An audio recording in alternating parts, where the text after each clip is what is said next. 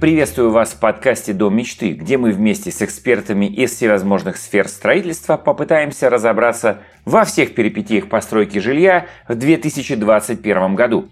Меня зовут Илья Рыков, и за 12 выпусков подкаста мы дадим вам максимум полезных советов для того, чтобы вы смогли построить дом своей мечты и не ошибиться.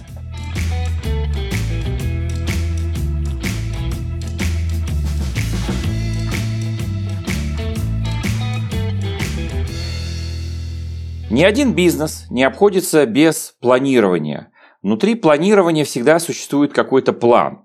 Как когда-то сказал генерал армии США, впоследствии да еще и президент Дуайт Эйзенхауэр, план – ничто, планирование – все. Эта фраза стала известна во всем мире. У нас сегодня тема планирования на стройке, планирование и планы на строительстве. И в гостях у нас э, сегодня Александр Кальсин, руководитель домостроительного комбината АПС ДСК Москва. Да, добрый день, Илья. Уж он-то точно знает, что такое планирование и планы. А, тогда у меня сразу первый вопрос. А, вот это выражение, которое Дуайт Эйзенхауэр изрек, а, что для вас оно означает, вообще применимо ли оно для строительства? Еще раз напомню, План – ничто, планирование – все. Отлично. А, стройка – это достаточно многогранный процесс, и вот э, план – ничто, планирование – все в некотором смысле подходит и для стройки. А, стройка – это процесс долгий, трудоемкий, где задействовано большое количество материалов, задействовано большое количество людей. Это заказчик, это смежники, это подрядчик, это поставщики, это погода, в конце концов – так или иначе тоже влияет на стройку, температурный режим, какие-то климатические изменения, экономические ситуации в стране. Поэтому э, в данном случае в план в некотором смысле это что-то такое большое, глобальное, это конечный результат. Планирование – это то, что, на мой взгляд, может быть в рамках этого плана ввиду изменения тех либо иных ситуаций, появления новой информации, а, каких-то форс-мажорных обстоятельств, изменения технического задания и все, что с этим связано. То есть, э, когда у нас идет процесс строительства, мы понимаем, что должен быть конкретный план, где должны быть расписаны различные действия для каждых исполнителей, хронология, порядок этих действий. Но ничего идеально не бывает, жизнь она такая, то есть везде бывают зигзаги вверх-вниз. И, соответственно, здесь у нас появляется планирование детально каждого подэтапа в рамках данного плана. То есть, вот на мой взгляд, э, вот Эйзенхауэр имел в виду именно это, и это подходит как Э, к стройке вполне отлично. Ну, я еще так вот люблю очень такое выражение. Хочешь посмешить Бога, расскажи ему свои планы. Ну, что-то вроде да. Есть план построить какой-то объект. Большой, маленький, не знаю, может быть, это дачный домик, а может, целый квартал в городе. И вот этот план есть. И вот мы начинаем внутри этого плана делать какое-то планирование, там смежники, материалы, график работ. Но что случается такое, чего мы никак не могли Э, предположить. А план-то есть, да, и сроки есть, и договор, между прочим, есть. Вот, э, может быть, не стоит как-то так вот привязываться-то вот э, такой конкретикой. Вот как идет, так и идет. Ну, это, знаете, это совсем просто, да, как идет, так идет. В принципе, к сожалению, большинство так и поступает. Как идет, так и идет. Но надо понимать, чтобы план был организован, он должен быть разделен на подэтапы, он иметь должен свой конечный результат – в случае стройки это, разумеется, это проект, это конкретные условия, технические условия завершения данного проекта, это э, смета, то есть это конкретно вот э, то, что включает в себя план сумма действий. И в любом случае в рамках выполнения этого плана будут какие-то там подэтапы и будут возникать как идет, так идет.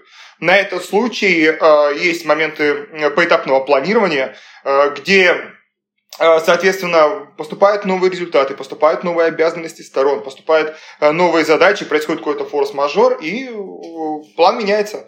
План меняется, возможно, итоговое описание плана этого меняется, соответственно, на стройке все не бывает идеально и гладко. Да, я соглашусь, сам не раз в такие ситуации попадал. Все-таки хочется понять такую вещь. Это, наверное, будет не только мне интересно, но вообще широкому кругу наших слушателей и зрителей – вот все все понимают, все профессиональные участники вот этого рынка, что да, планирование, да, форс-мажоры, все понятно, можно какой-то протокол на этот счет придумать, но почему у нас все равно такое количество долгостроев, недостроев? Я не знаю практически ни одной стройки, которая бы закончилась вовремя. Вот что? Как? Ведь не первый же раз все это делают. Слушайте, если поделить там на причине долгостроев, то можно здесь э, там подчеркнуть, наверное, две, две основные причины, да, почему вообще, в принципе, долгострой встречается. Это первая такая абсолютная причина, то есть объективный фактор – это изменение экономической ситуации. То есть у нас был один план, он поменялся, у нас план нужно дорабатывать у нас изменилась экономическая ситуация, например, там, в проблемы с сырьем, проблемы э, с получением кругляка, цена на кругляк изменилась, либо проблемы там, с какими-то другими исходными ископаемыми и так далее. То есть э, это абсолютная ситуация, которая не влияет от человека. У нас есть проблемы, это форс-мажорные ситуации, это тот же ковид в некотором смысле, он тоже достаточно сильно внес корректировки в наши планы, в общий формат жизни, план организации строительных работ, в, изменил на формат проектных решений. Сейчас те проекты, которые были там год-полтора назад, сейчас уже не так интересно. Сейчас э, внутри домов нужна, чтобы была вентиляция, рекуперация. Внутри домов э, там важно, чтобы были какие-то при строительных работах, да, чтобы они выполнялись быстрее, были применяемы более экологичные материалы. И, разумеется, второй причина долгостроев – это непосредственно человеческий фактор. То есть это неправильно, ну, во-первых, это некомпетентность сотрудников, э, именно архитектурных отделов, э, смежных э, проектных отделов и так далее. То есть причина долгостроев – это неправильно был сам выполнен план, неправильно были применены те или иные решения, те или иные узлы, и, соответственно, в этапе реализации этого проекта это все потребовало внесения изменений, это причина долгостроя, это изменение сметы, изменение сроков и так далее. А, наверное, вторая – это причина долгостроев со стороны подрядчика. Причина долгостроев, наверное, со стороны заказчика – это также внесение изменений, где-то не продумываясь или там непонятно для себя, неправильно для себя сформировал техническое задание сам заказчик, он это не сможет вытащить либо по деньгам, либо какое-то решение сформировал, которое реально ему не нужно, либо чрезмерно, либо недостаточно. И, соответственно, также это требует э, внесения изменений. Ну, либо вообще, в принципе, неправильный бюджетный подход заказчика к итогу, э, к результату строительства. Э, то есть просто не тянет по деньгам, пустыми, ну, вот, обычными словами. Ну, смета же заранее делается, как можно не понять, что ты не тянешь по деньгам? Нет, я понимаю моменты, когда вот как сейчас изменились цены на строительные материалы. Кстати говоря, очень интересный вопрос. Э, а как это вот э, по отношению к строителям, э, как они были защищены от этого? Вот есть у вас договор, есть смета, она подписана, это документ, все. Никого не волнует, что дерево стало, или там металл в два раза дороже или в три. Слушайте, вы действительно правы. Здесь так ситуация сложилась, никто не ожидал, что металл вырастет 350%, дерево на 250%.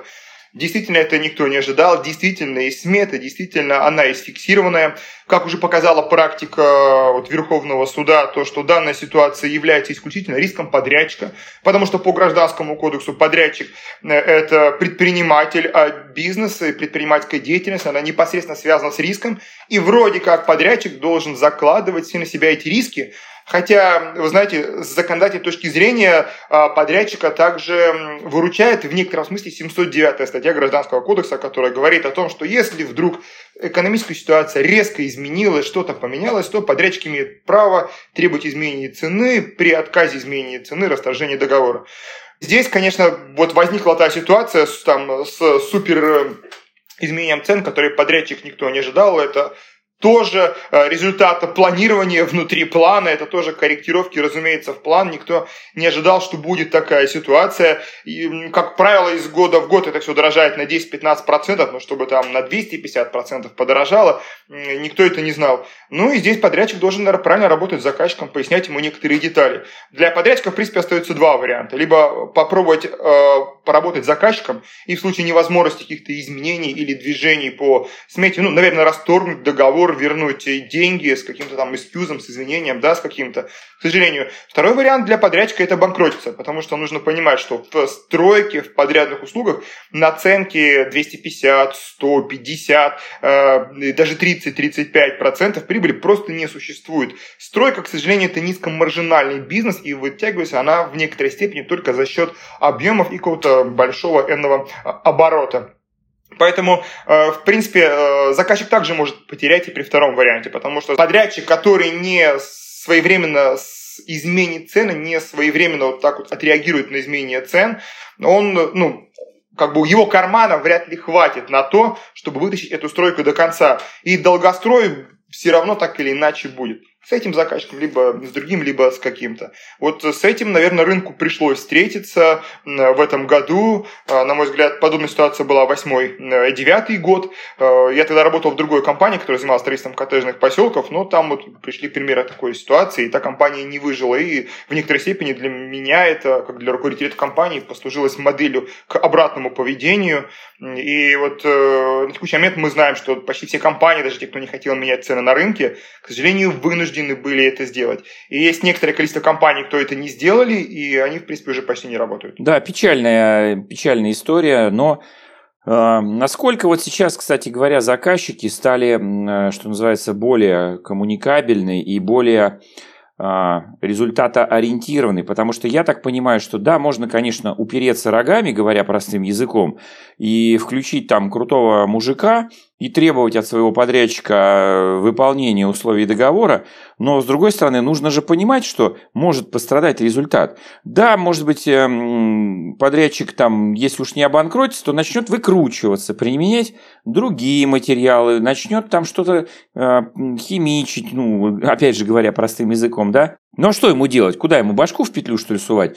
Вот он тоже же человек и тоже не может повлиять на ситуацию. Но это мы с вами понимаем, да? Как же все-таки на эти вот изменения реагирует сегодняшний заказчик? Вы знаете, к огромному счастью, мы работаем там в сфере домов бизнес, бизнес плюс класса, к огромному счастью, наши заказчики также являются специалистами других компаний, также являются предпринимателями, госслужащими и так далее, и они видят эту ситуацию. То есть, может быть, в некоторой степени даже они испытывают эту ситуацию, там, моделируют ее, будучи сами руководителями компании, столкнувшись с ней. И здесь нужно отдать им должное, они реагируют на нее положительно. Там 80% заказчиков однозначно реагируют положительно и готовы искать какую-то золотую середину. С другой стороны, и подрядчик здесь тоже должен идти навстречу и реагировать э, таким же образом. Он должен понимать, что если он вносит изменения цены, вносит изменения в сроки, вносит изменения в комплектующие, он не должен задуматься о прибыли. Это вне всякого сомнения. То есть в лучшем случае подрядчик должен выйти в ноль. То есть со стороны э, подрядчика самое главное обеспечить лучшие максимально условия и правильность ожидания. То есть он должен заказчика предупредить о тех либо иных рисках, а, о, о рисках ценовых, о рисках, связанных со сроками. А, тогда как заказчик а, должен Э, заказчик должен тоже правильно понимать, что у него есть риски, и э, вместе с подрядчиком минимизировать этот формат. К счастью, 80% заказчиков согласились и пошли на условия, которые там предлагаются э, подрядчиками. Есть другая часть заказчиков, которые, в принципе, не могут себе, к сожалению, позволить там, эм, изменения по ценам, изменения по срокам в силу тех либо иных причин. И, соответственно, мы здесь можем говорить о том, что эти заказчики, ну, расторгли договора, им э, вернули деньги. Ну и, соответственно, есть небольшая часть заказчиков, которые категорично были э, против, и, соответственно, в работу э, здесь вступали уже там какие-то юридические меры и юридические методы работы с этими заказчиками, ориентируясь на 709 ГК. То есть, вот, к сожалению, нужно понимать, реалии, они достаточно жесткая штука, от нее никуда не уйти.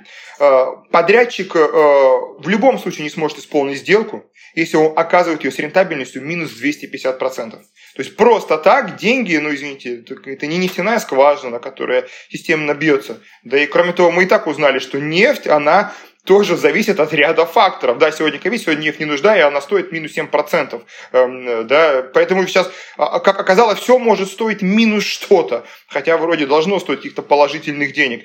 Здесь надо понимать, что если подрядчик стоит с рентабельностью минус 250, минус 100%, он долго не достроит. Он этому же заказчику что-то не достроит, что-то не доделает, выкру... да, будет как-то выкручиваться в ущерб результату, качества, объема. Я думаю, это еще меньше устроит заказчика. Здесь нужно объективно нужно прямо и напрямую сказать, слушайте, вот такая ситуация, мы предлагаем несколько вариантов решений, э, раскрыть карты, какие экономические деньги, модели включены, и, соответственно, как-то вот пояснять работу в этом плане заказчикам. Какие основные ошибки допускают э, и заказчики, и подрядчики на этапе планирования? Потому что ведь все же начинается за здравие, все у всех замечательно, все прям все, видят э, большую картину серьезного бизнеса, прибыль, результаты, вот, и, и строят какие-то планы. Но в какой-то момент что-то начинает идти не так. Вот где-то ошибка, в какой момент она начинает происходить? Самая первая, самая главная ошибка э, со стороны подрядчика, со стороны заказчика, это правильное донесение информации и правильное получение информации. Все остальное уже ошибки связаны с техническими моментами, человеческим фактором.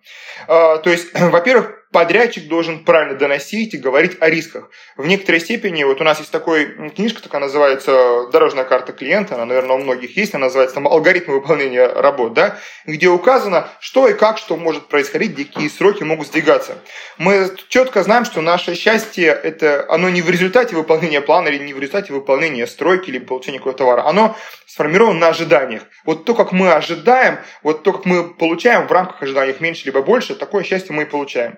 И здесь подрядчик должен доносить всегда заказчику риски, откровенный подрядчик, который заинтересован в собственной репутации, должен доносить те риски изменения сроков, там, связанные там, с погодой. Надо понимать, что там, если там мы можем, там сроки могут переноситься, потому что, может быть, погода в августе плохая, дождливая, либо погода в сентябре может быть плохая, либо стройка может быть перенесена на следующий год, либо по каким-то тем либо иным причине, причинам, если еще там будет какой-нибудь локдаун. И заказчик также должен правильно получать. Не всегда, когда мы говорим заказчику, что, вы знаете, могут быть там э, какие-то моменты, задержки, изменения чего-то, дополнительные согласования.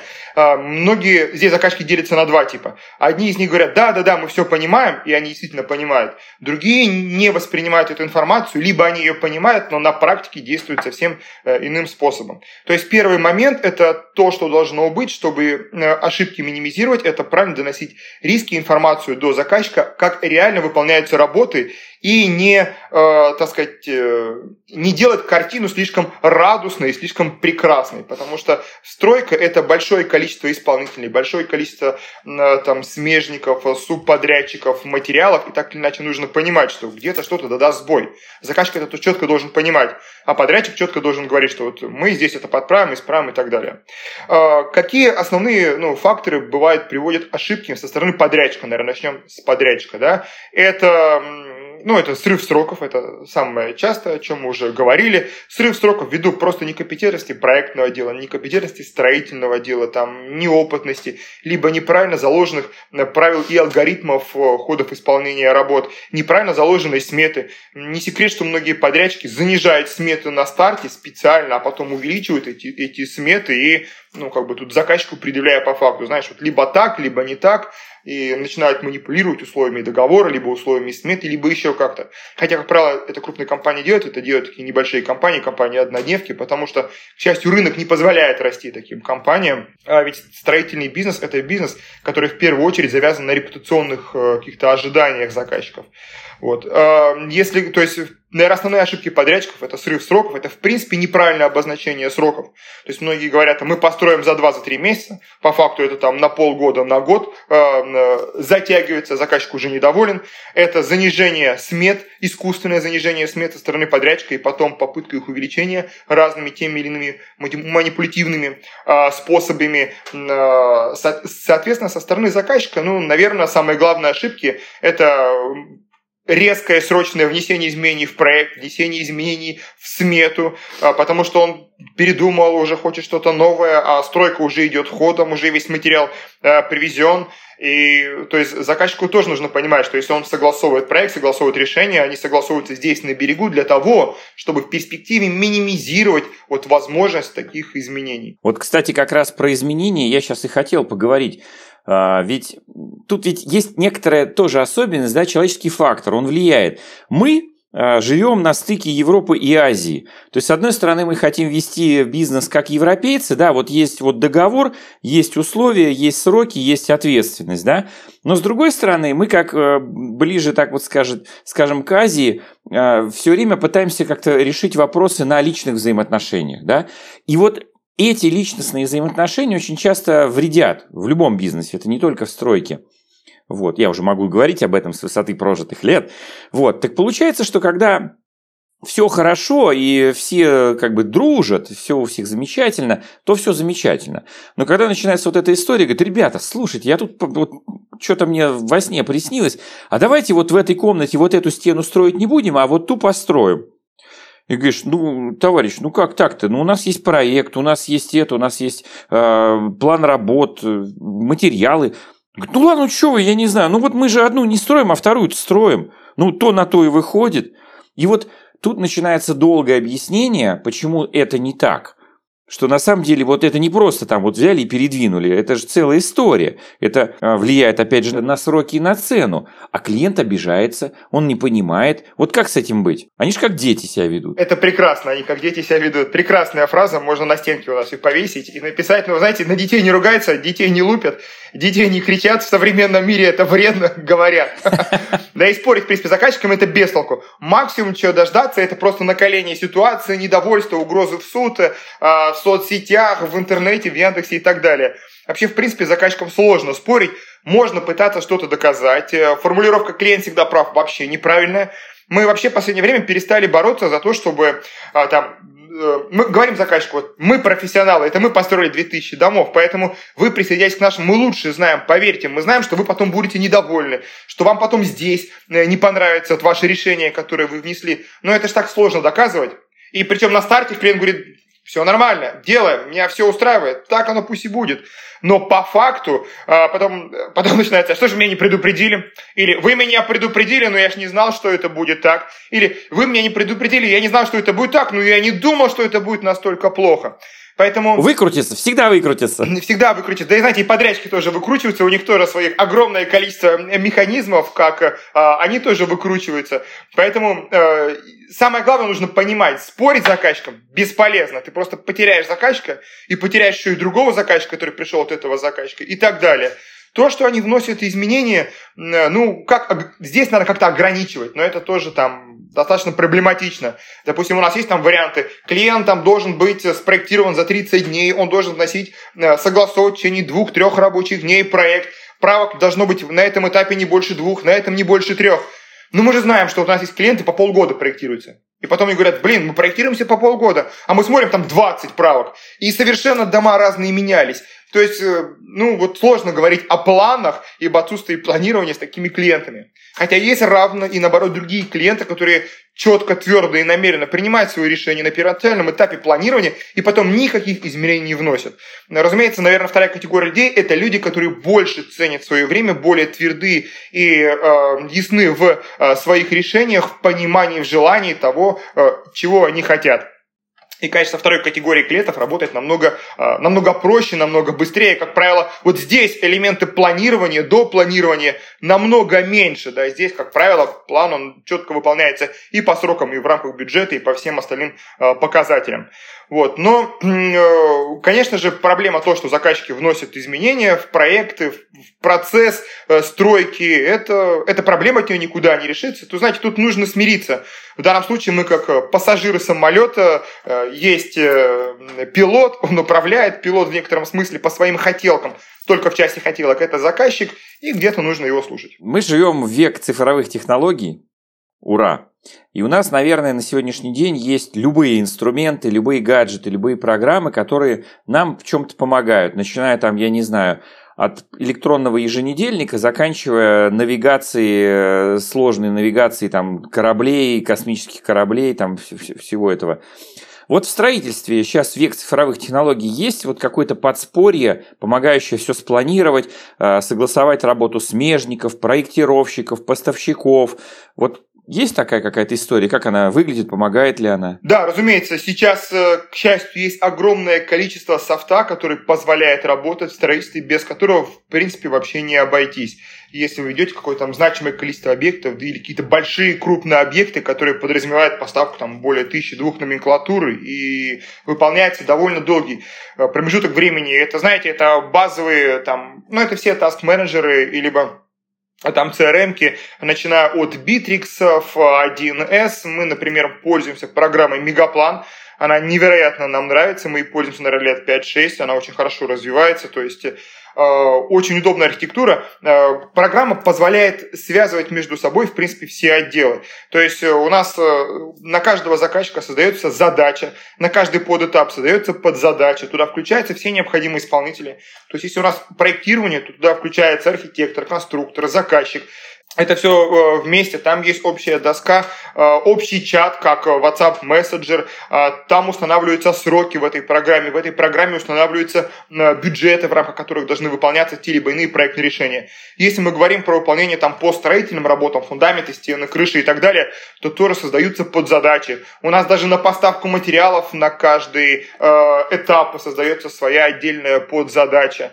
Для того, чтобы, допустим, понимать уровень удовлетворенности клиентов, мы снимаем э, NPS, и это также делает программное обеспечение, оно называется анкетолог. То есть у нас по, по завершению каждой, э, каждого этапа работы заказчику отправляется э, там, письмо, понравились, не понравились работы, понравился, не понравился инженер, ваши пожелания. Таким образом, мы понимаем, что та группа людей, которая была на разных этапах выполнения работы с заказчиком, насколько она удовлетворила пожелания заказчика, насколько она вложилась в те либо иные сроки, бюджеты и выполнила выполнила проект э, в рамках документации. То есть проектного обеспечения огромное количество, конечно же, оно невероятно помогает. Вот, наверное, основная программа, с которой мы пользуемся, это Мегаплан, это Тамама CRM, он не только для продажи служит, да, он также может служить для организации и планирования выполнения работ. Александр, вы так вот прям здорово все рассказываете, прям захотелось на каком-нибудь объекте у вас побывать, посмотреть вообще, как это выглядит у людей, которые могут все спланировать и, самое главное, добиться результата, да, потому что можно планировать каждый день, но каждый день, следующий день менять эти планы. А планы хороши тем, что можно менять. Какой бы совет а, можно было бы дать будущему а, домостроителю, который хочет построить дом своей мечты, ну, при этом вообще далек от стройки, чтобы его стройка и его дом мечты не превратились в разочарование, да, приносили удовольствие, чтобы он э, как-то вот правильно себе представлял всю ситуацию и, э, что называется, как вы сказали, ожидания были оправданными. Что ему посоветовать? Ну, во-первых, это слушать и правильно слышать информацию. Э, это самое главное. К счастью, мы живем в веке, где у нас есть куча интернета, информации достаточно большое количество, и здесь нужно правильно не только слушать, но и слышать, то есть фильтровать. Э, правильно подбирать и комплектующие, правильно подбирать материалы с учетом нормативных требований и ГОСТов. Вы знаете, мы зачастую слышим такое, там, как там, ну, у нас есть э, вот все наши сметы, все наши проекты, они созданы в формате конструктора. И там ни проектировщики, ни отдел продаж, он не может отступать от рамок этого конструктора. Мы это слышим, что клиент хочет что-то там довнести, какие-то узлы, там, целью сэкономить, либо что-то усилить, либо что-то переделать. Причем почти ни разу не сталкивались с тем, что в результате этого клиент оставался доволен. Потому что, как правило, вносится, ну, такое грубое русское слово, ахинея. Э, редко какие-то интересные вещи включаются, и мы когда видим, когда что-то действительно интересное, новое, мы обязательно беремся за этого и клиента предупреждаем. Вы знаете, для нас это новый продукт, мы его делаем там с нулевой рентабельностью, но мы его тестируем, возможно, мы его потом включим как э, базовый продукт для всех остальных э, клиентов. Но первое правило для заказчика – это правильно слушать, правильно слышать информацию и ее правильно фильтровать. Если говорите про выбор каких-то компаний, то на текущий момент вот э, мне всегда казалось, что любой кризис, любое вот такое там судоражение рынка, оно должно влечь к тому, что по пирамиде Маслоу заказчик должен больше э, как-то идти в сторону безопасности, в сторону надежных компаний, которые показали свою результативность со временем. Вот, э, к сожалению, вообще обратную ситуацию мы видим. То есть цены подорожали, разумеется, в надежных строительных компаниях они тоже подорожали, потому что те тянутся за рынком, а заказчики все больше уходят к черным-серым бригадам. Э, понятно, что где-то процентов 80 заказчиков э, уходит в долгострой, э, неправильно планируют бюджеты, потому что говорить о фиксации цен в бригадах и вообще о надежности э, как бы распределения своих денег вообще не приходится. Это, это такой в некоторой степени казино, а на входе казино всегда написано, имейте в виду, вы не выигрываете, вы всегда проигрываете, вы, вы пришли в казино. То есть вот. Второй момент, при работе с заказчиком, с подрядчиком четко давать технические условия. Опять же, чтобы это не было долгостроем заказчик должен четко понимать, что ему хватит денег, что ему хватит финансирования достроить данный дом, возможно, своих денег, возможно, с использованием э, кредитных денежных средств, а, что заказчик сможет именно технически реализовать данный дом, и он ему нужен в тех решениях, в которых он, э, собственно, есть. Поэтому э, слышать, слушать информацию, правильно слышать сроки, и подрядчик должен их правильно доносить до заказчика, эти риски и те моменты, с которыми заказчик может э, столкнуться, правильно выбирать компанию именно с точки зрения надежности, безопасности, в том числе финансовой, там, фиксации смет, фиксации сроков и так далее. Ну, наверное, это основные пожелания для, э, для заказчиков. И правильно планировать свои силы. Рассчитывать. Правильно рассчитывать. Рассчитывать потому что, свои да, и, иногда вот э, проблема неоправданных ожиданий начинается именно в моменте э, хотелок. Я хочу, да. а потом оно не совпадает с я могу. Это печально, это, конечно, всегда разочарование. Ну что, друзья мои, с нами сегодня был э, без страховки на манеже нашего цирка Александр Кальсин. Человек, который съел не только собаку, как он сам говорит, в, в части планирования строительства. Э, руководитель домостроительного комбината АПС ДСК Москва. Оставайтесь с нами, будет еще очень много интересного. Подписывайтесь на наши подкасты. Э, узнайте все о строительстве, даже то, чего еще и даже мы не знаем. Спасибо большое, Илья. Всем слушатели, всем спасибо большое. И желаем построить отличный дом.